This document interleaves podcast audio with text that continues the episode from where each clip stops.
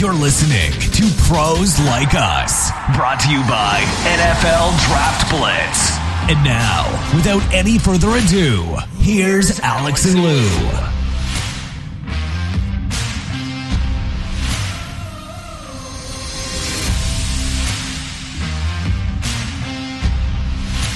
That's right, gang. We are back and better than last week, we hope. Uh, we're zooming into the first full weekend of preseason games as we record here on Thursday, the 10th. So by the time you hear this, we'll have seen a lot of results, but uh, we'll talk about a little bit the games going on this weekend, all that, but some other things happening as well. The premiere of Hard Knocks, or maybe it's the New York Jets uh, infomercial or the Aaron Rodgers infomercial. Uh, but the first episode was really well done, and we'll talk about that a little bit. Uh, we got some veterans that have been kind of veteran free agents that have kind of been sitting out there, uh, starting to sign. Still a bunch still available. We'll hit on that a little bit. Um, and uh, we'll talk a little, uh, I guess, old school coaches versus new school coaches and kind of where we're at in the NFL right now. And to that end, uh, bring in Alex here.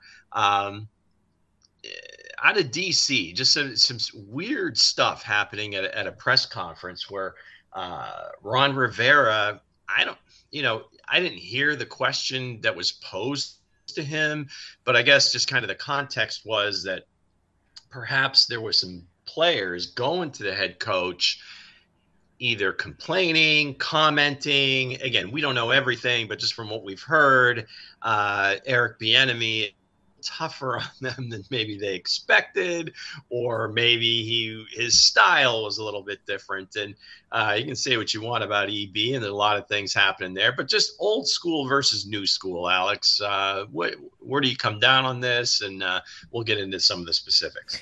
I remember a story. I was in high school. Uh, I was I played soccer back in the day.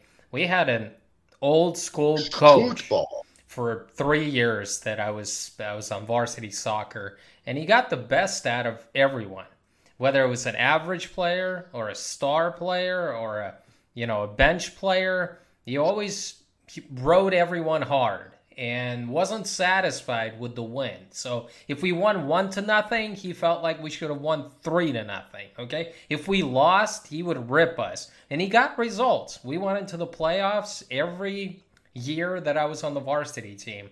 And I just I always remember that and I always I look back now and I appreciate him.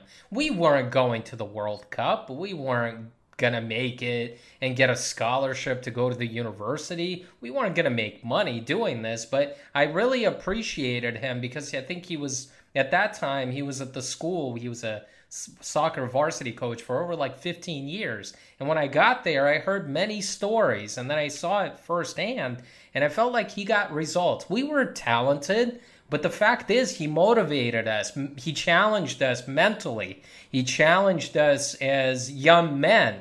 It wasn't like, you know, offensive in any way, but I felt like he always wanted to get the best out of everyone. And to me, that's what Eric Bieniemy is trying to do. He's trying to change the culture in these in Pansy, Washington, a team that has been so atrocious for years. I mean, what is it? Ron Rivera has has gone has made the playoffs with this team once. They've been in the playoffs what once in, in the last like 10, 12 years. This team is pathetic. And the fact that these guys will go behind the offensive coordinator's back to the head coach, complaining to him like little girls. I mean, I just I don't understand this, Lou. They had Scott Turner before. He didn't get results for three years with this offense. I want a positional or a coach to be up front I want him to be honest. I want him to ride these veterans. I want him to get the most out of these players that are making a bunch of money and are not winning. It's time to change the culture in Washington. This is the reason why Ron Rivera brought Eric Bieniemy so he can develop an offense, an identity. And yeah, he's going to be tough. This is this is how he was with the Kansas City Chiefs. Some people don't like it, and maybe this isn't this is one of the reasons why he hasn't gotten a head coaching job yet. But god damn it. These guys, they're men. Lou, They're not 15 year old boys. And the fact is, I mean, they should take this tough love and they would be stronger for it during the season. This is like he's been there for like a couple of months and we're already having some some drama behind the scenes. Well, that's usually the way it works. Is I mean, anytime there's a huge cultural shift or the way you're going to be coached and so forth, there is going to be you know a little pushback. And I think just I don't think you can go completely back. I mean, you can't, I guess, just say, you know, old school versus new school because there have been so many things put into the CBA uh, about, you know, how often they could be on the field together and all these things and ramp up periods and all this other stuff. So we won't talk about that. Just that's just because league rules and so forth. But just in general, and we'll just focus on Eric Bieniemy for now because this is his name has come up here and for one reason or another, maybe he doesn't interview well, maybe he rubs people the wrong way, you know, any number of things as far as why he didn't have doesn't have a head coaching job and maybe this will go even further to those people that say we can't have him being the head coach or the face of the team but like you say i mean he's going to get the best out of his guys. When he was the running backs coach in Kansas City, those running backs, I mean, you could anytime you know you'd hear an interview or whatever he was constantly chirping in their ears striving for perfection even though they had no chance of getting it. But he was in their ears. I mean you know if there's a fumble we're going to run. If we're going to you know push up whatever it is just to get used to that. And then finishing. You take it you take a handoff you go whatever break 10 yards there's no tackling you're taking it to the end zone. I mean, that's just the way the play's designed. You're going to score. We're going to do it every single time. And again, it's an acquired taste. Uh, he gets moved up to offensive coordinator, and famously, I, I, can't remember if it was during training camp or not, but he came out and uh, he, during a during a presser, he he referred to Patrick Mahomes as a competitive prick. And you know, some people could have taken that the wrong way, and a lot of people probably like ran with things. Oh my God, he's this is the superstar, the face of the franchise, face of the league, you know, whatever. But even Patrick's like, no, we love that. We, I mean, he is, and he's self-admitted he is a competitor. so he, he will do whatever he needs to do to beat you, to get that edge. And that's the way he coaches these guys. And it's just unfortunate that, you know, some guys just aren't used to that. And I think, you know, I'm sure it probably started with some of the younger guys back when, you know, they were in Pop Warner and so forth. All that has changed because a lot of this I guess old school methods is almost looked at as bullying now. So you've got parents, then you've got college coach, and, and they have to kind of watch themselves. But there's a fine line between bullying and then just coaching somebody hard, raising expectations that we're going to do it the right way every single time. Because, and again, I'll dig into my old bag of tricks here. You know, practice doesn't make perfect. Perfect practice makes perfect. So again, it's is it a story? Is it a non-story? I don't know. But you've got other guys, and we talked about Sean Payton, what he said in that article, and then furthermore, he's talking leading up to this game, this first preseason game, is where he doesn't want to see guys, you know, on the sideline. Uh, doing doing interview, you know, they're done for like the first teamers are done for that, and they are going to play you know, you still got coaches that want the first team to play. Guys like Andy Reid, guys like Belichick, guys like Tomlin. What's the what's the common theme here, right? I mean, all these guys have won. They've won Super Bowls. They know what it takes. They got to get these guys ready to go. And they these teams typically you know, come out of the the gate really quickly. And then the Chiefs, notoriously, I mean, Andy Reid over his career, you know, September, they're almost undefeated, you know, year after year after year. I mean, it's it's a thing. So again, taking it back to Bieniemy and Rivera, the the weird part of it all is just like you. I mean, I guess you said it off air where Rivera's trying to be kind of like the diplomat because he wants to have his coaches back, wants to have his players back, but just the way he approached the whole thing was just so uh, I don't know, like like he like he's flip flopping, wishy washy, whatever you want to say. He just wasn't very succinct. Then he doubles down the day after, and he's almost like reading a prepared statement about the whole thing, and that makes it even weirder now.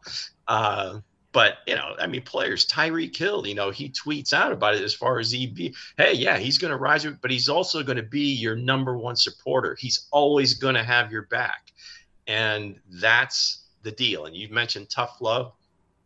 Just as a parent, you're always going to have your kids back, but there's times where you got to get on them. You know, there's just certain times that hey, you, they lack the motivation or the the accountability and so forth. So these things have to be done. But uh, yeah, I, it's it's a lot of cultural stuff and so forth. But again, in terms of the football angle of this, um, it's just the whole backdrop of just the kind of washing away the old you know redskins football team commanders and trying to usher this new piece in now the, the unfortunate part here is that rivera is probably coaching for his job with the new with the ownership change and so forth and that regardless of how that goes, Bieniemy may just get caught up in all that because he was just part of this regime and he'll only get his one season. And you'll have some people that'll say, "Oh, see, he couldn't do it. Uh, he got fired, and we, we were all right." Uh, or you know the offense comes out plays well with Sam Howell and he still gets fired and they'll still say yeah he got fired so yeah it, it's it's unfortunate that like you said Alex the guys went to the head coach complaining. But uh, yeah, it, it, but I guess just old school versus new school. What do you what do you say about these guys that will play their starters in in the preseason? I think they should, especially if it's a new team. You're breaking in new players. You're trying to figure out what you have. I mean, you've seen these guys in training camp for like two weeks and then you want to see how they respond in, in, that week one or week two. I've never been a I've never been a big fan when coaches sit their starters until the regular season and then they come out flat. You know those quarterbacks they're just rusty because they haven't taken a, a, snap from under center in a real game. I, that's that's my biggest problem. I love coaches that let their starters play at least for a quarter at least for week one, week two, just to see, just to see how the offense is playing, see how the defense is playing, how the, the new players are responding that you signed or the draft picks. And again, it's isn't this the reason why Washington brought Eric Bieniemy to change the culture, to uh, inspire this offense that's been so enigmatic. I mean, they've been horrible for as long as I can remember. I love these quotes. They got a lot of talent. They got a lot of talent, though, don't they? They have a lot of talent, talent, but they have a lot of question marks at quarterback. I mean, the fact is, yeah. there is a reason why Sam Howell. They don't have they yeah they don't have a guy, and they haven't had a guy. I guess since Kirk Cousins. And I mean, there is a reason why Sam Howell went in the fifth round. Okay? If he was this good, they would have drafted him in the first round. So there is a reason why he fell. And a quarterback is the most important position on the field. And then you have who do you have? Taylor Heinicke? Who do you have there as the backup? No, it's not Heinicke anymore. He's not. Who, who's no. the backup? Uh, Jacoby Jacoby Jacoby Brissett. Brissett coming from the you know the Miami Dolphins, Cleveland Browns. He hasn't been a starter in this league, so it's tough. I mean, that's the toughest position to to coach, and that's your main guy. You have some other weapons. You have some, you know, talented players at receiver. You know, you've got a, possibly a couple of running backs, like a two-head monster, two-headed monster there. Um, but I want to see how the offensive line responds, and I want to see how the quarterback plays, whoever it is, whether it's Sam Howell or Jacoby Brissett. Can Eric Bieniemy get the most uh, uh, out of a quarterback, whoever it is. I love these quotes from Bieniemy, by the way. I just I kind of pulled him up here, and this is what he says from the Commanders training camp. He he says something like this: "We're in a grown man's business. We're in a grown man's world. My job is to make sure I'm doing the best possible job of over communicating and clarity. When I'm getting on them, ain't nothing personal." He says. What's personal is I want us to win. I expect a particular player to be great at all times. To me, that's what you're trying to do. You know, in this NFC East, the the division that I think you can win. This isn't the toughest division all around. You've got Dallas, you've got Philadelphia, which is a good team, but you know, the Giants made the playoffs, but this is a division that you can compete in. I think this is a division that can possibly make the playoffs out of. So I, I think there's a chance if the quarterback plays well, whoever it is, I think Washington has a chance. But I, I just can't believe that these guys are being crybabies. That's what they are. I mean, wh- how else are you going to call this? I mean, it's one thing complaining as a high school athlete, it's one thing complaining as a college athlete. But my God, you're a professional athlete. You're making millions and millions of dollars, and you're complaining like a little girl to reporters or to your head coach. Something has got to change. And this is the reason why Washington is not winning any games. I mean, this is just, it's pathetic. It's just pathetic, Luke. Well, that's where the jury, I guess the jury's still out on EB is, is really going to be the quarterback position. And that's, I think, where he's going to be able to maybe prove the most, right? Because the, the idea is when he's the offensive coordinator in Kansas City, you know, for a few years, you've got Mike Kafka in, in, in Patrick's ear. Uh, now, then last year you had uh, Matt Nagy in in his in his uh, in his ear, Coach Reid in his ear. Now, again, you would see sometimes on the sideline where Bieniemy would be with him, and maybe they're looking at some of the the the, pictures or looking at the, the the, the Microsoft Surface, anything just like previous plays and so forth.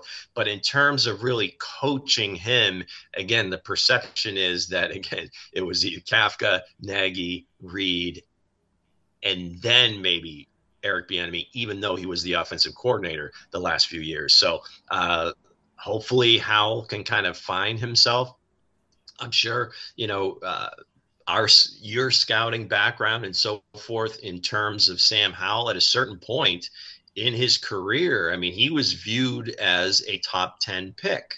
If he'd have come out like a year earlier, I think maybe that's kind of where he was rated. And like his last year, maybe last two years, he kind of fell off a little bit, lost a lot of his weapons. Uh, in college and it didn't really work out. So I think the talent is there even though he went in the fifth round, yeah, there was guys better than him.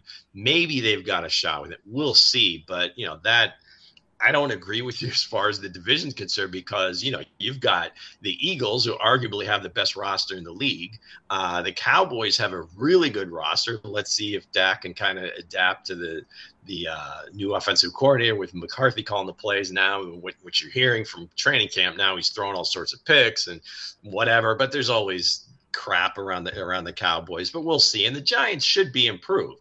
More weapons. Jones second year with Daboll and Kafka now. So let's see how that. But but again, I agree with you that they haven't won anything, so they shouldn't be complaining it's not like he's out there with a whip and they're doing two days and they're running hills and they're doing doing all sorts of weird drills. No, he just coaches you hard because he knows how good you can be, and in, if you're not showing it, he's going to let you know about it. But by the same token, if you're doing well and doing things up to potential, he's going to be your biggest fan, and he's said that and he's done that over the years. So uh, let's see how it goes. But but again, just again the overarching thing, old school versus new school. Again, with the the uh, the guys that I had mentioned, they, definitely have said straight up that their guys will play. Now again, it's not like they're going to play the whole game.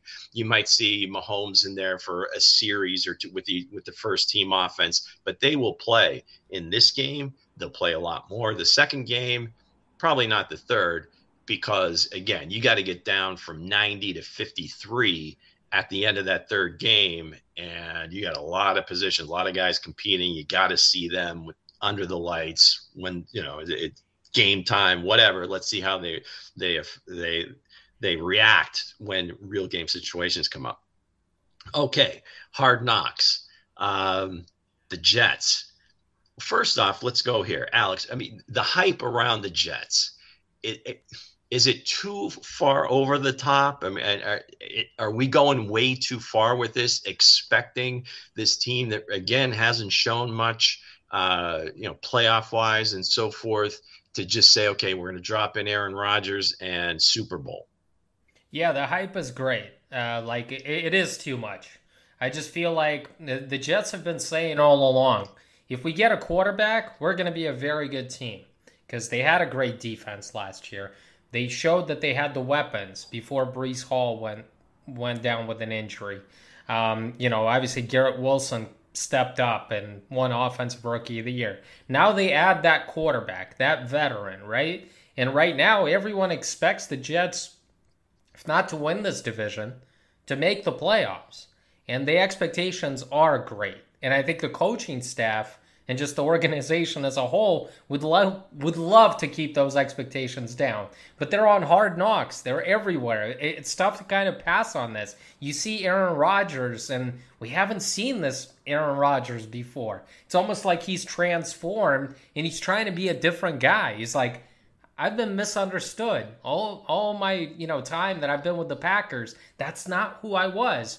I'm gonna be a different guy. I'm gonna motivate this young team. So just in general, it just looks like if the Jets don't make the playoffs, it's going to be a disappointing season. But the expectations are too great sometimes where a team just can't possibly live up to it. Do you expect this defense to continue to be as good as they were last year? Mm, that that should be better, don't you think? It should be. They've added they've added some pieces. It's another year in the system. Uh, they should be and even if they're just the same, that's that's still pretty damn good. I hope they're going to be able to maintain that level. If they can run the ball, which I think they will be able to do, Aaron Rodgers is going to make those plays just because I mean, he's still Aaron Rodgers. Even though he's he's lost a step a little bit, he's still better than the quarterbacks that the Jets had last year or for the last like five years. So yeah, the oh expectations oh are great. yeah. look, the expectations are great, and it's not going to be easy to live up to them. But they do have a veteran quarterback who's been here before. Um, you know, who is who's been in the system, who has these young players that I think are excited for the first time in their careers that they could do something special. So I'm going to say this: if if I'm a gambling man, I would put the bet on the Jets for them to make the playoffs.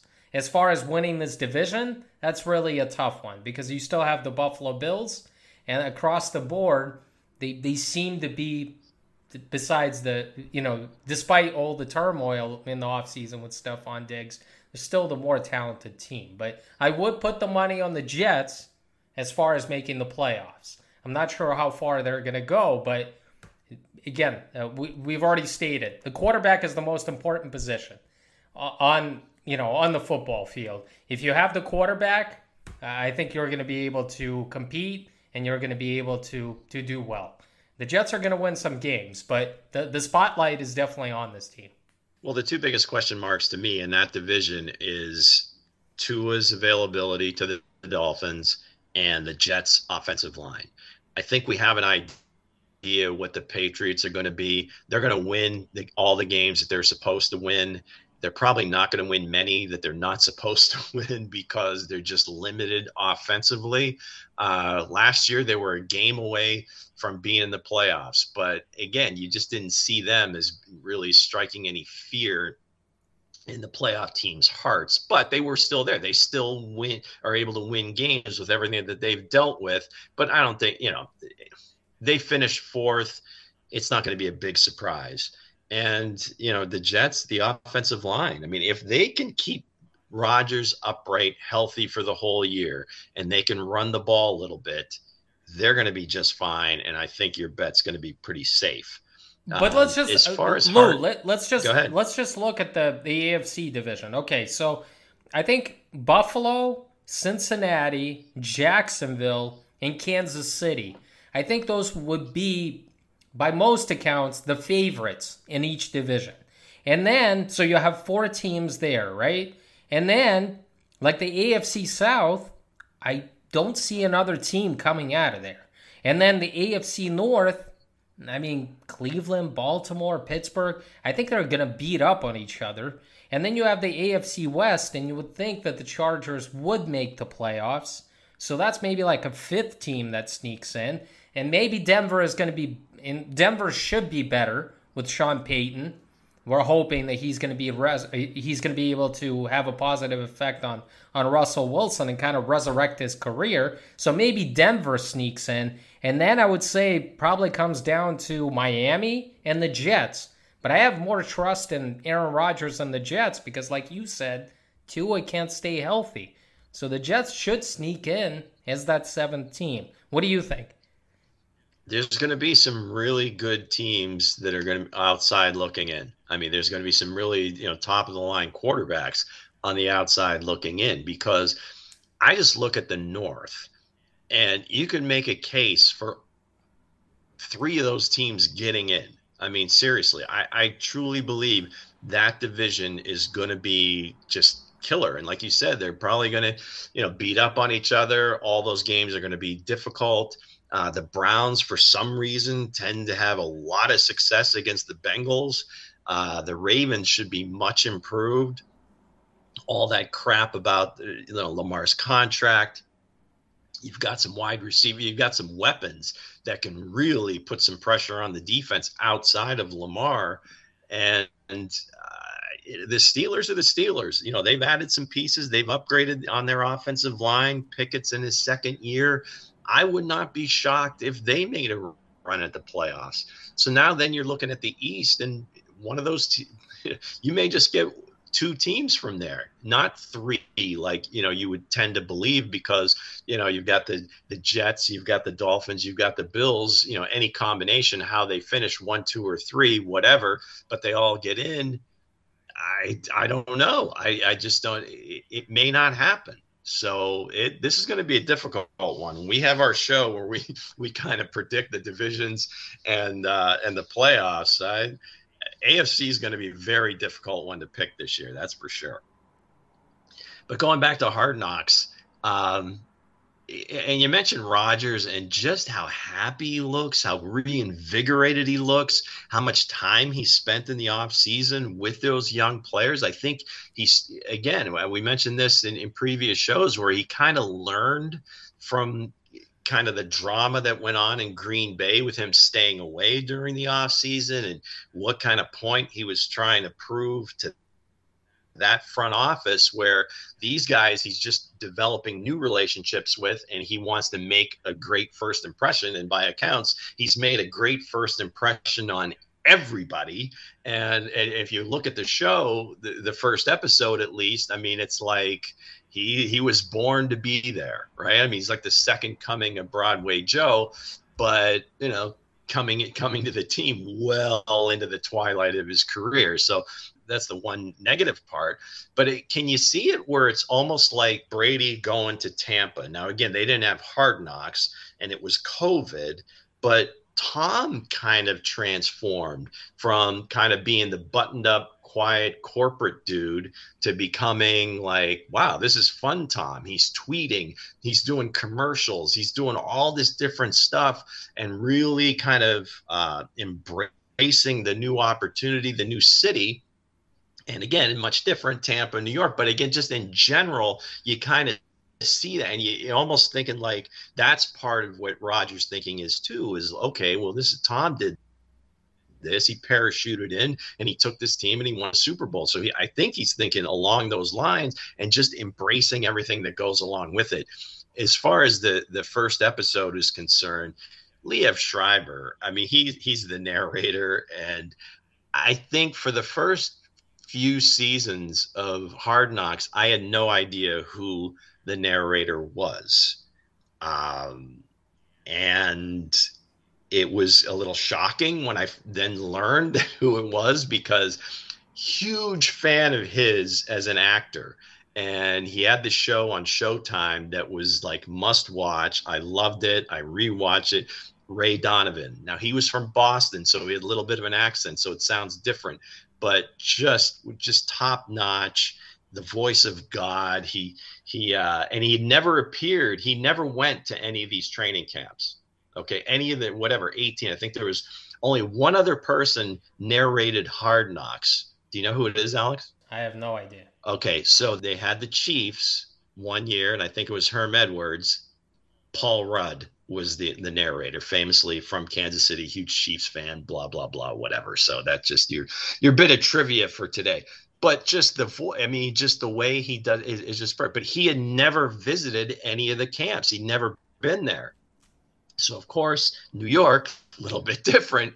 He helicopters into practice and it just becomes this huge thing.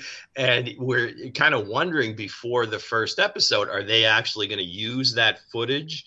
Or is he going to appear on screen? And he was a big part of it and talking with aaron rodgers and just some weird little conversation they had at the end and they left it in and they're talking about uh, Northern California and surfing and manta rays and sharks and everything everything under the sun, and it was actually pretty cool. But uh, Saleh, you know, nice performance from him. Uh, nice. So that's I guess that's what you get from this. It's not so much a documentary; it's more of an infomercial for the team. Uh, obviously, you know, they edit pieces. I know they don't go back uh, like the coaches don't go back and do a different speech, but you know they have the the ability to you know take things out, put things in, and but uh, it was it was pretty entertaining for first episode, and uh, we'll see. again, it was more the same. Aaron Rodgers just happy. I mean, just you just he's his whole demeanor. You can just tell he's just so excited.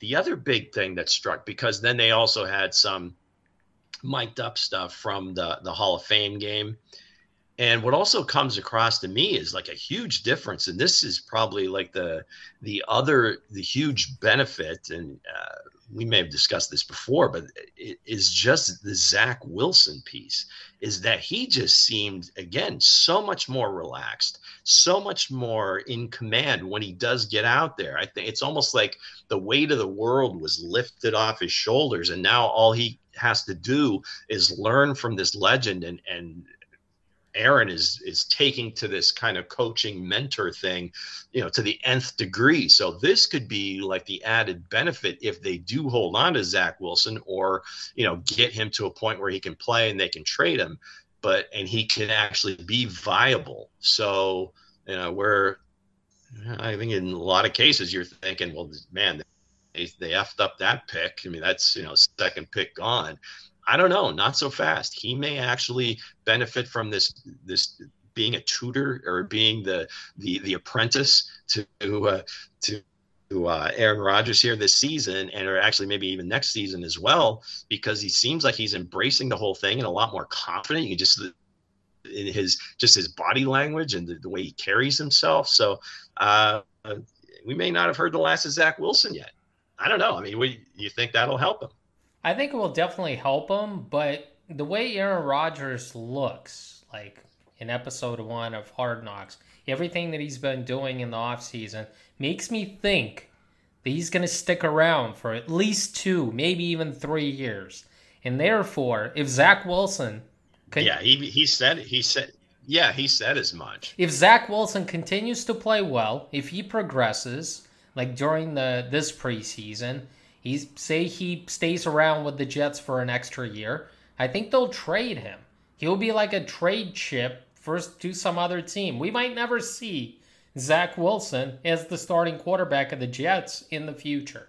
I just don't think that's going to happen. In this league, most guys they want their chance. They they don't want to wait until they're like 27 or 28. They want to get going. So I think during this year he'll learn from Aaron Rodgers and then New York is probably going to trade him. I think Zach Wilson is going to be a starting quarterback elsewhere in a year. Yeah, I mean, more than likely that's the way it's going to go. Like you said, I mean, Aaron, I think he said as much. I mean, he's uh, maybe it if somehow they do like win it all this year, maybe he changes his thinking. But I, he almost like the way he was talking. It was almost like he feels indebted to the Jets that they gave up you know, they gave up a lot. I mean, he gave up a lot of money. He kind of given back, and that was unheard of uh, in terms of taking a big cut to make it easier for them to kind of wiggle around the, the salary cap. But uh, yeah, I mean Zach Wilson. I mean, I, I somebody's going to take a chance and they might get a steal where you know may, maybe they only have to trade like a like a fifth round pick or a fourth round pick to get him and if he can kind of live up to that potential raw talent that he has now with a lot of the technical stuff button his game up you know for this next season and off season with Aaron Rodgers maybe who knows? We'll see. Uh, speaking of veterans moving along uh, last week we didn't get to it, but I had kind of made a short short lists, uh, positional lists of some free agents out there. And in the meantime, some of them have signed. So this is kind of the time of year if you're a veteran free agent, kind of waiting around. Teams see what they have, what they need. If there's been any injuries, uh, Yannick Ngakoue signed with with the Bears. Uh, looks like who Justin Houston signed with Carolina, Teddy B with Detroit, John Johnson goes back to the Rams, but there a bunch of big names still out there. The running backs still, I mean, for all what what looked like uh, some quick moves that were going to be made, you know, Dalvin Cook makes the big visit to the Jets. They really didn't include that in, in, in the first episode of Hard Knocks, but you thought that would have happened pretty quickly. Uh, Kareem Hunt has has made the rounds now. He's been to New Orleans, been in Indianapolis. Still no uh, no contract. Zeke is still out there. Lenny's still out there. Uh, wide receivers, Kenny Golladay, which you know you probably should get at bargain basement pricing. Uh, does Juice Landry have any juice left? he's out there. Julio hasn't officially retired, so he's still out there. Um, I don't know, Alex. I mean, you, are you surprised by any of these guys still being out there? And who do you see maybe getting on a team here pretty soon? You know, I'm surprised about the running backs. I mean, we we've beaten this this topic senseless over the past couple of years, but I just think it's almost like a you know, no news here, but I am surprised that Dalvin Cook is still out there. Zeke is still out there. I, I just feel like mm, you mentioned it a couple of weeks ago that it probably is a money issue for some of them and most likely for Dalvin Cook. But uh, I feel like you got to get in there. You know, you got to sign and you got to get on the same page with your teammates, learn the playbook, get a chance to contribute early because there's still going to be incentives. There's still going to be money, um, like things in the contract that are going to be highlighted, whether you know you're going to go over a thousand yards, whether you're going to score 10 touchdowns. The earlier you get in there, the earlier you can play in week one, the more bonuses you're going to be able to accumulate as far as you know Dalvin Cook or Zeke goes. So I just think that's probably been the most surprising thing to me. You know, players go down teams f- are figuring out that they might be short in certain positions. I mean, Dalvin Cook has got to sign somewhere, whether it's in Miami, with Miami, or New York, or or somebody else. It just he's too valuable of a player. He definitely could help this year. He could take the team to the next level, help them make the playoffs. I'm just I'm I'm extremely surprised, but I'm glad that some other guys are getting signed, like you mentioned. Justin Houston, Ngakoue. I mean, those guys are they're pass rushers, and they can definitely, I mean, get after the quarterback and still help somebody. So uh, yeah, I'm surprised about the running backs. Well, yeah, a few more edge rushers out there that you, you may see come off the board here soon. Uh, and again, it, will be one year, typically minimum deals, maybe a lot of incentives. Melvin Ingram, uh, Kyle Van Noy is out there. Robert Quinn uh, you know should should be a guy that you know if he's in shape uh, any of these guys if they're in shape and, and ready to play you know they want to play um, clowney i'm not sure if he's signed i know he's had some visits uh, probably going to be another one year deal wherever wherever he ends up uh, but the one that is kind of enigmatic and and it, it'd be interesting to see is carson wentz and you just feel like he's been around forever, but he's really not that old. He's just made a lot of moves and kind of wears out his welcome wherever he goes. You just wonder if there's some team out there that's going to be desperate to bring him in as a backup. And supposedly he's kind of you know resigned himself to the fact that he is going to come up come in as a backup but he just seems like such a polarizing guy. Does anybody really want to bring them bring him in just with a just that because you see the raw talent the size the arm strength you know everything that you know we saw you know that first season in Philadelphia until he got hurt you're like wow, this could be a, a, superstar. Where did all that go? Is it just between the ears? I mean, I do you see him maybe resurrecting his career or signing, you know, another multi, maybe not multi-million dollar deal, but it, you know, hey, even if he signs for like, you know, like five or six million as a backup, uh, he's doing this thing right. Well, he has failed in Philadelphia in his last year. He didn't do too well with the Colts. Um, you know, he he fell flat with Washington. I mean, how many more chances can you get? Where do you think he's going to sign with the CFL? I mean, that's I, I just don't know. Like, I don't remember a last time a quarterback has fallen so hard in such a short period of time. Honestly, like this is a guy about four years ago before his injury this is a guy that we talked about as an MVP type of candidate. The season that he was having, he was being talked about as an MVP contender. All of a sudden, after the injury and after they, you know, they drafted Jalen Hurts, I mean, the guy just fell flat off the face of the earth. I mean, he just looks like a different quarterback. Has he forgotten how to throw a football? I mean, I think it is a confidence thing, and I wouldn't want a guy like that in my quarterback room.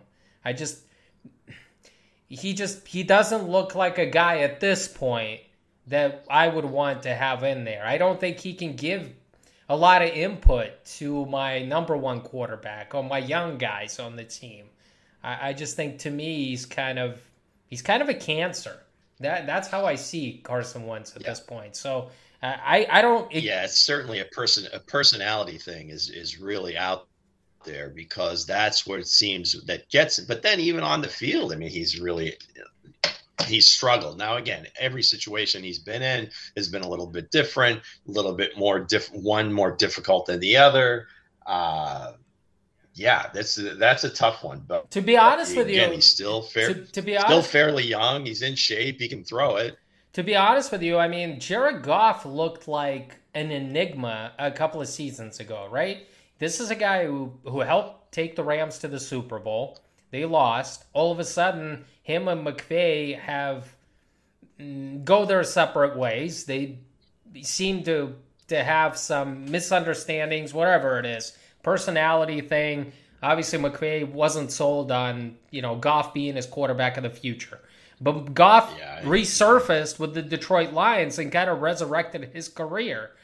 I don't remember the last time the quarterback has has taken such a, a huge downward spiral like Carson Wentz. I mean, you, you you are a winning quarterback. You know, you're able to take your team into the playoffs. You seem like you're going to be the face of the franchise, and he was a number two overall pick that year that, that Goff was drafted number one. I just, do you remember last time that a quarterback like this that had success and he had success that has fallen so hard the, the last three years. This this badly, where you kind of play yourself out of the, almost play your, yourself out of the league. Uh, I the only one that you can even look at closely might be Baker. Uh, now, we didn't see, I don't think anybody saw him as an MVP candidate, but that second year in Cleveland, it looked like maybe the light came on a little bit. He started playing, wasn't turning it over as much, getting the ball to his guys. They get to the playoffs, they win a game, uh, they bring the Chiefs to the brink.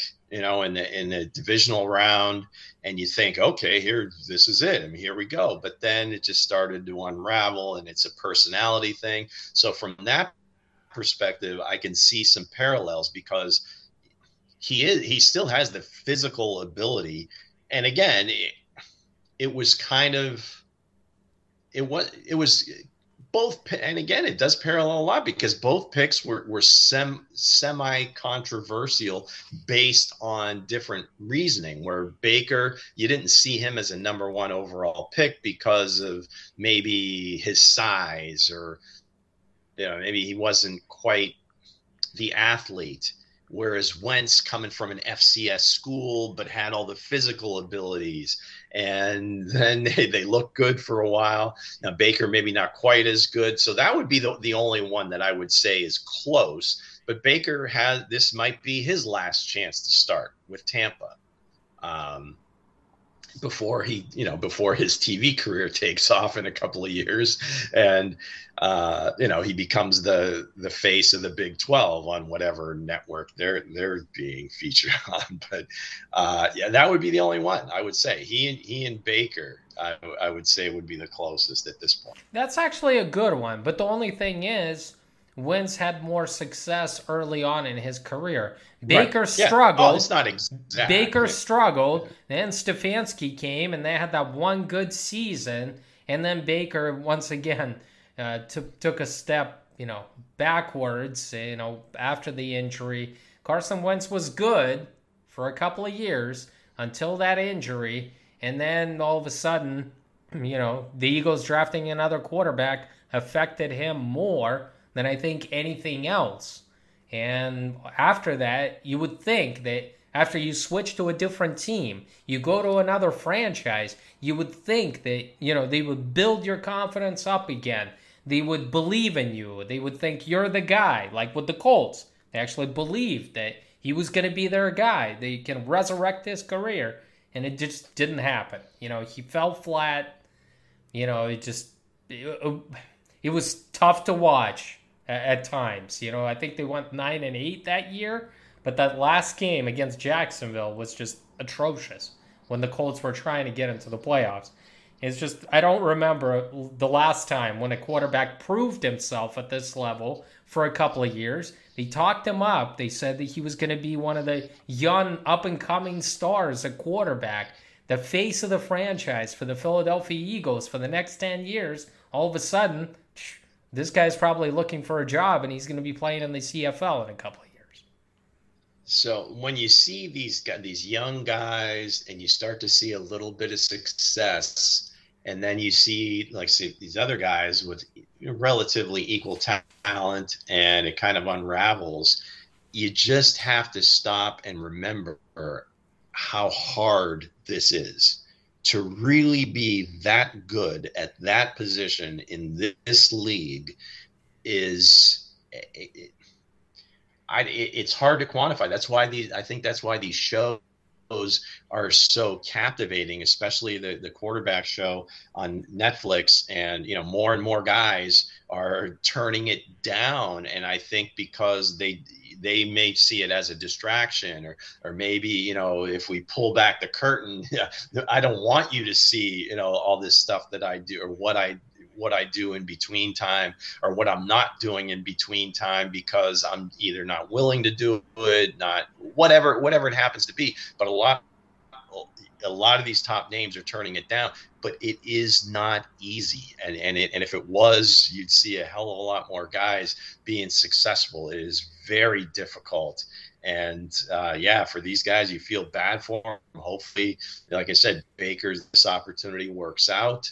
Uh, as far as Wentz is concerned, I it's going to take a special coach to say, yeah, let's bring him in because it, you just don't know what you're getting. And is it going to be that cancer, like you mentioned, Alex, in the locker room? And you don't want to upset, you don't want to change the whole vibe in that room for sure. So, uh, yeah, should be interesting to see.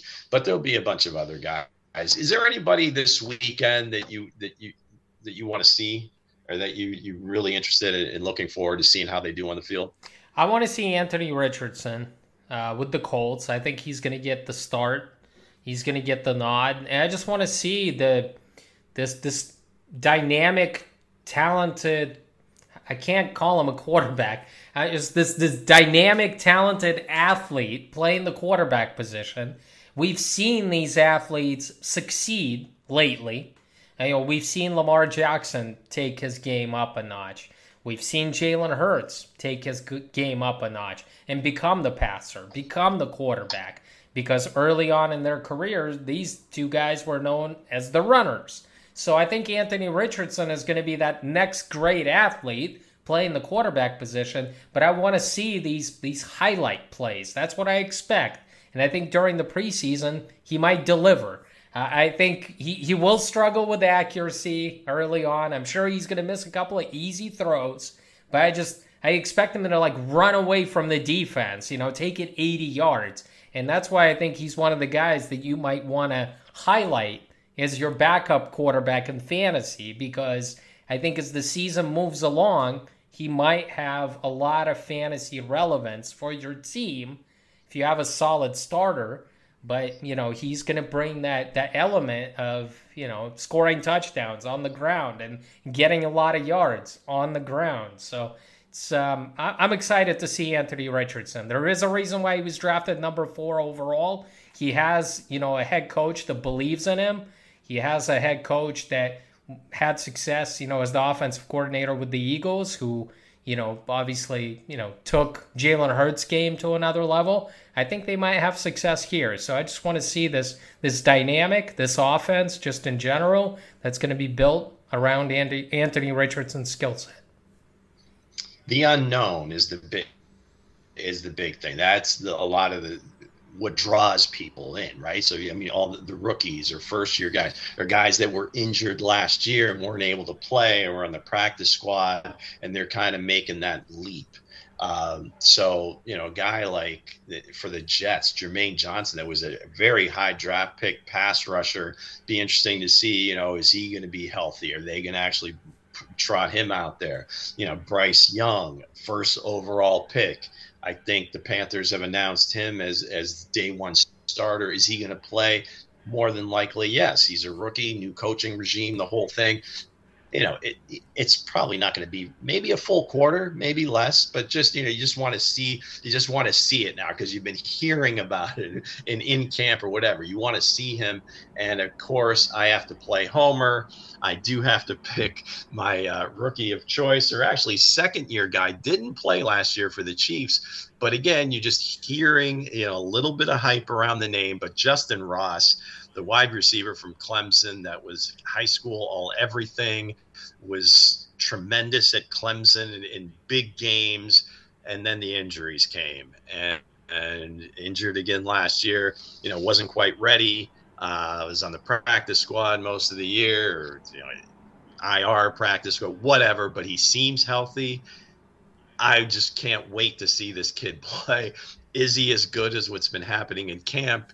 Uh, I know Mahomes is going to play like a series, so we might not see Ross and him together, but uh, uh, who knows? Maybe Blaine Gabbert will hit him with a few big passes. But uh, yeah, that's my guy for uh, for this weekend. You're so you're such a homer, Lou. You're such a homer. Yes, I am. Yes, I am, I, and I, I'm reveling in the fact that this team is as good as they are right now. I have to take advantage of it because for 40 or 50 years they were not, and there's a lot of disappointment, a lot of really bad football, but then a lot of like near misses, and we're getting close. And oh my gosh, this is the year, and uh, it just never was. And now here we are. So, yes, Justyn Ross fans, let's let's rally around this Clemson Tiger. Number eight, number eight in your program, number one in your heart. So, for my pal Alex here, I'm Lou, as always, on the way out.